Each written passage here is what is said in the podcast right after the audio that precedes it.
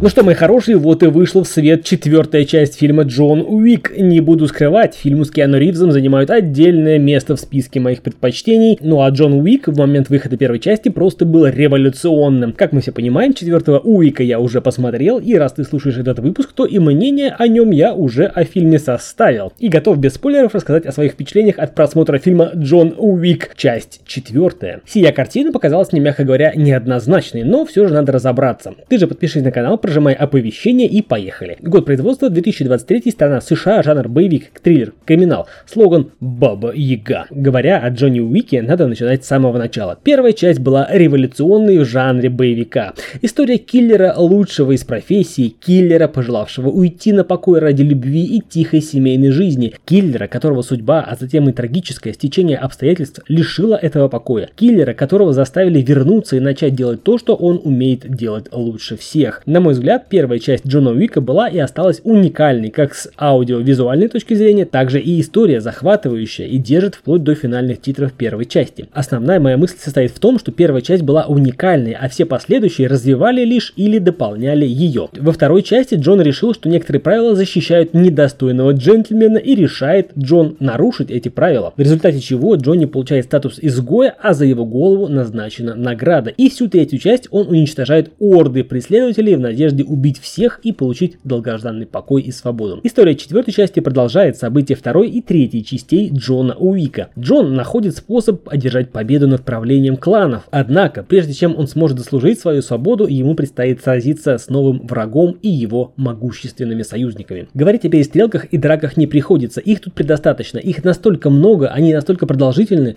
настолько концентрированы, что мне порой становилось скучно наблюдать за этой нескончаемой чередой насилия и убийств. Никогда никогда бы не подумал, что буду смотреть очередную часть фильма Джона Уика таким образом. Честно говоря, не хочу придираться, но мне порой казалось, что самому Киану в финальных частях сражений уже надоедало и чувствовалась какая-то усталость. Музыка и прочий визуал не вызывают нареканий. Все добротно и на должном уровне. Фильм в общем и целом хорош и не выбивается из серии фильмов о Джонни Уике. Также нельзя не отметить персонажей Дони Йена, Хироюки Санада и Шамира Андерсона. С удовольствием бы посмотрел спин про истории этих персонажей, но, как всегда, присутствует одна однозначное но. Четвертая часть, на мой взгляд, не привносит в историю ничего нового. Никак не развивает историю самого Джона Уика. Да, есть интересные моменты и визуальные находочки. Например, наблюдение за перестрелкой сверху, когда Джонни орудует дробовиком а-ля дыхание дракона. Вот это было интересно. Ну и, конечно же, финальная часть эпична. Но в остальном откровенное нагромождение всего заставляло неизменно скучать. Общий итог таков. Лично для меня можно выразить впечатление от просмотра фильма следующим шекспировским изречением.